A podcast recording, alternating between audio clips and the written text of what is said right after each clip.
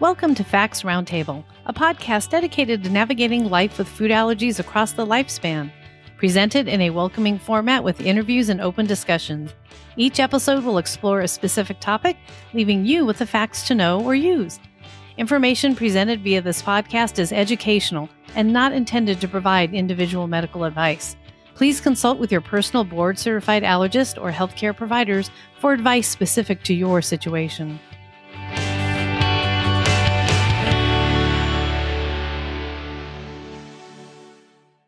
Hi, everyone. I'm Caroline Moassessi, and I'm your host for the Facts Roundtable podcast. I'm a food allergy parent, advocate, and the founder of the Grateful Foodie blog.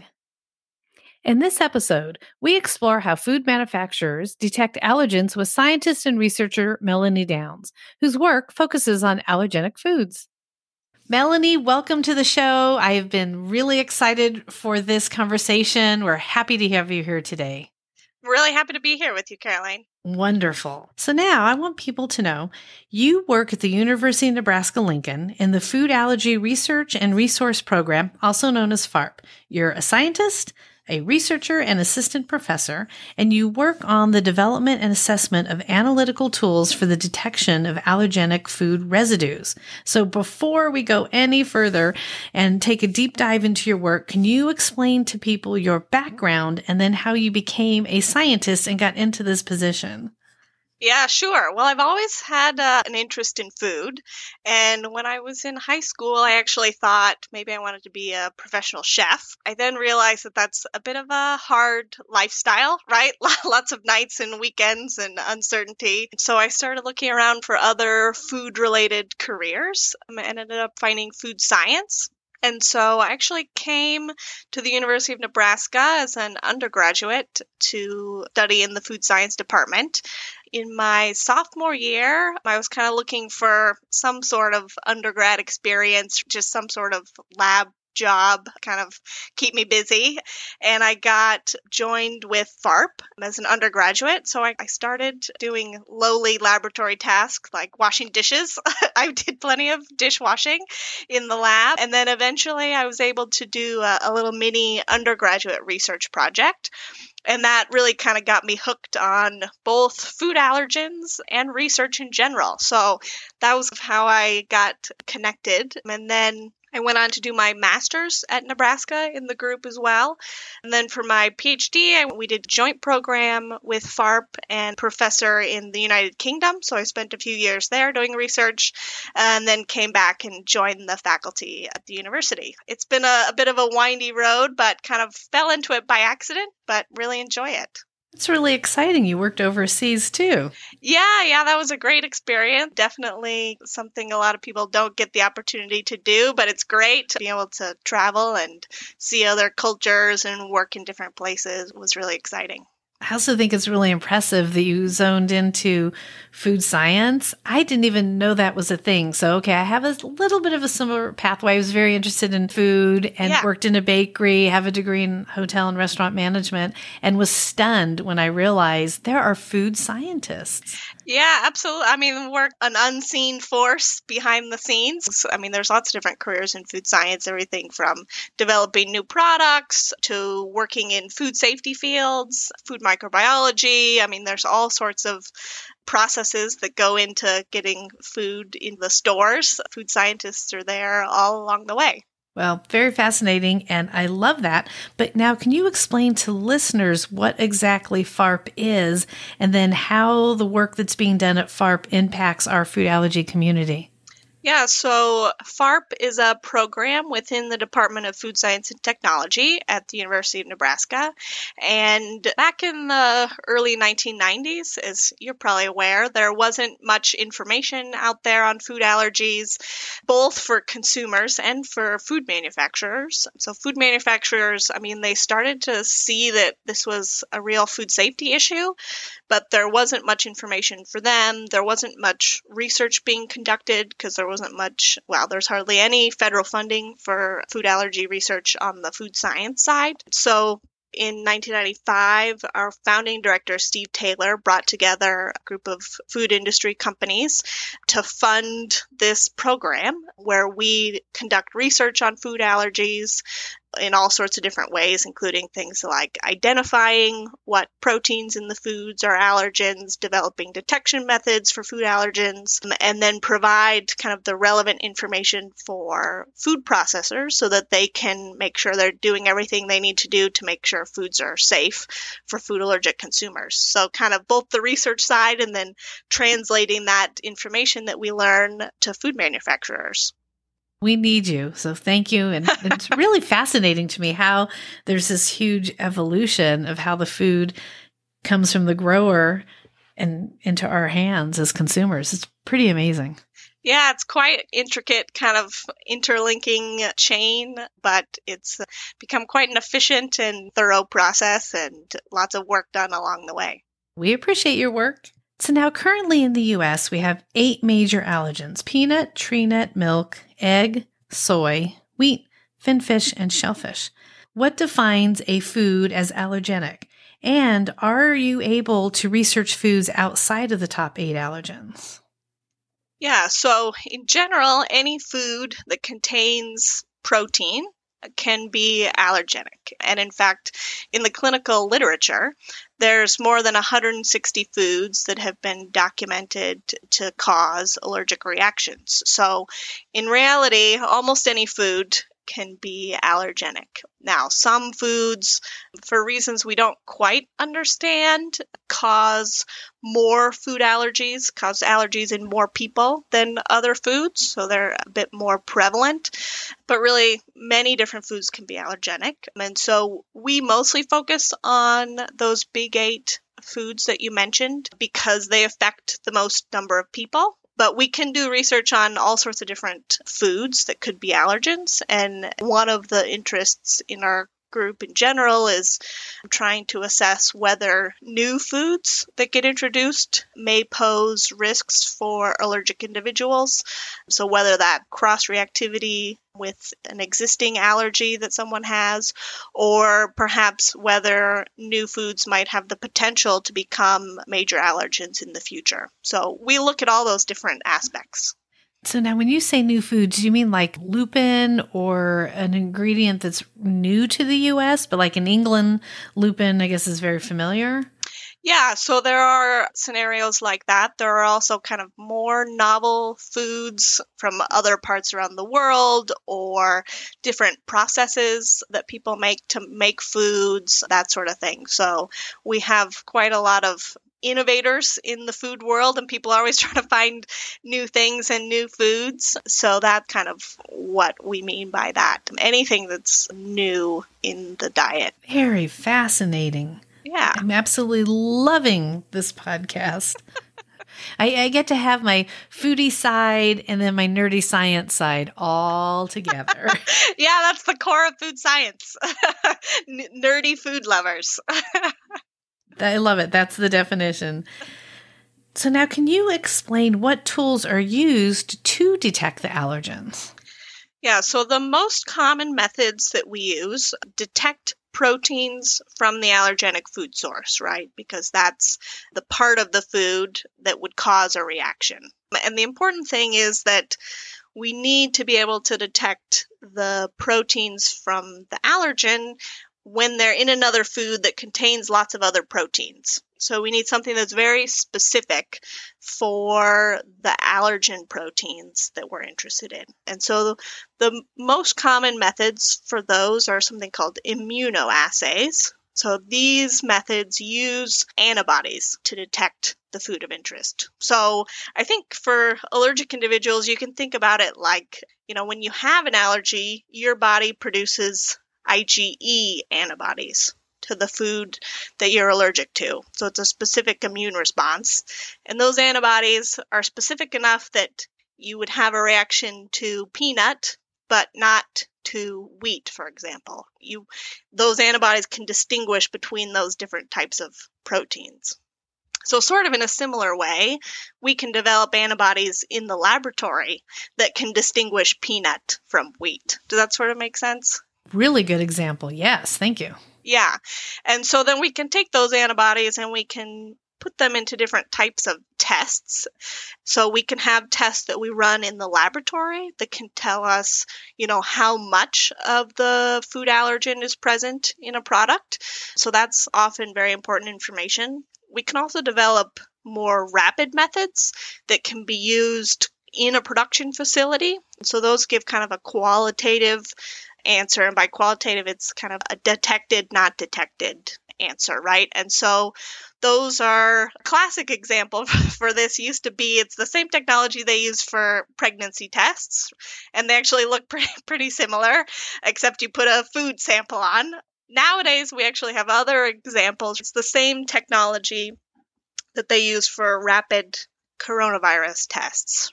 I know this is probably going to date this particular podcast, but so you can use essentially the same t- type of technology. And if you've seen any of those tests, the tests we use for allergens look pretty similar.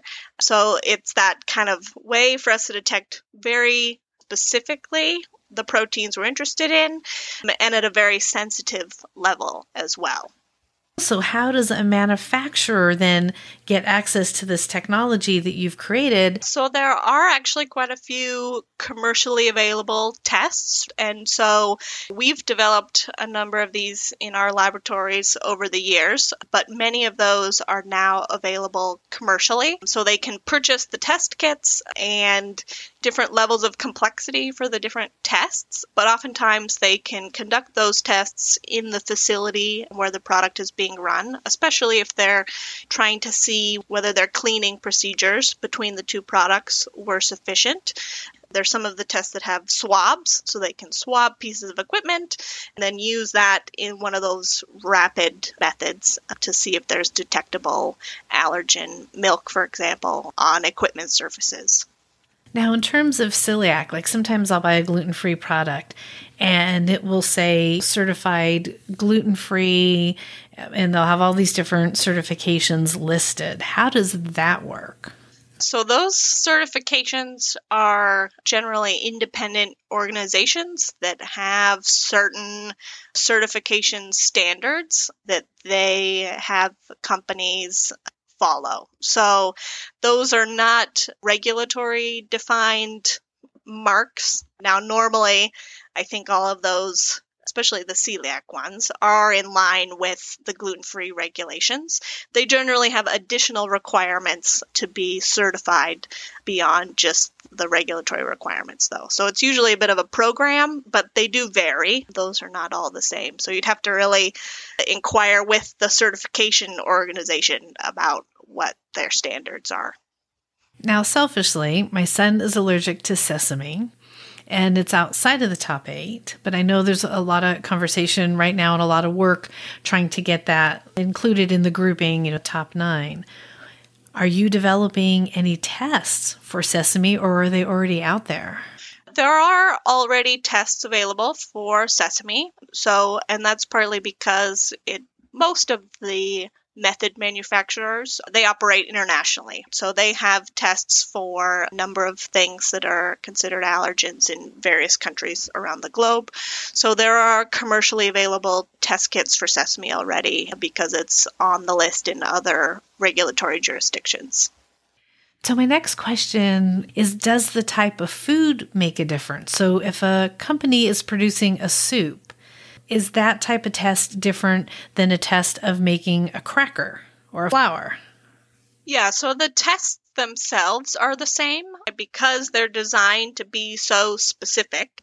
In most cases, it doesn't particularly matter what type of food it's in. Now, there are some cases where the food that you're testing can have some impacts on particularly the the accuracy of the quantity that you might identify. So that's one of the things that our group works on is evaluating how test methods work in different foods and after different types of processing to be able to continuously work to improve the accuracy of those tests. But there are not kind of hard and fast rules about you need one test for this type of food matrix and a different test for a different food matrix. The test principles are basically the same. And now I know heat also changes the composition of food. So then, how does heat factor into all of this testing? Yeah, so most of the time, the test kits do take that into account. So test manufacturers and method developers, they know that almost all foods are processed in one way or another, whether it's baked or fried or boiled. So they do try to make sure that their test kits will work um, after different types of processing.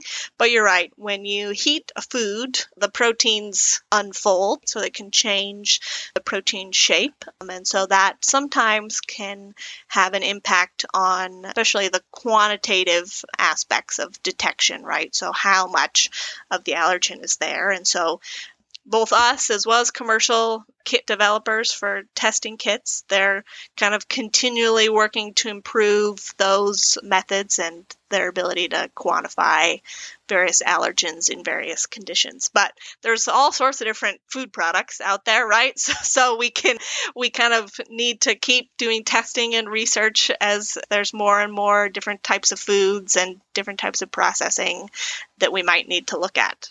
Thank you. Now, is there anything else you'd like to add about testing? Yeah, I mean, I think some of our, our current research is also working on more different types of testing methods. That's kind of where our research is focused as well. So we use something called mass spectrometry, which is a big specialized instrument that just looks like a box from the outside, to be honest, but inside allows us to do very precise measurement uh, of proteins. And so we can use that as well to develop new types of test methods for food allergens both to kind of complement the existing methods and maybe they in some cases they work better in some scenarios than the existing test methods and, and so that's kind of a big area of active research for us right now. We can also use that technology to be able to kind of understand better how food processing affects uh, allergen proteins so can we can see how they respond in different conditions this is amazing to me. Just simply amazing, and I'm so grateful for it. yeah. so now, what type of projects does your lab work on? Yeah, so a lot of it is method development, like we talked about, and mass spectrometry in particular. But we also we work on improving methods and finding where methods do and don't work. So we do a lot of that type of research. We also look at just a better foundational understanding of the proteins that are present in allergenic foods. A lot of food allergens come from plant sources. The protein compositions of those foods can actually be quite complex, and sometimes we know maybe a little bit less about that than you might think. So, we're also interested in looking at really characterizing uh, all the proteins that are in these allergenic foods, thinking about, okay, in the food itself, what levels of different allergens are present. So we can start to think about are there connections we can make between, for example, why certain foods seem to be more prominent allergens than others, right? Is it something about the proteins themselves that's important? Is it something about the amounts of the different proteins, right? A lot of that we still don't really know. So why different foods are are allergens more commonly than others. So we work a lot on core of what exactly is in allergenic foods. Okay, so this is a crazy question. How do you develop the research?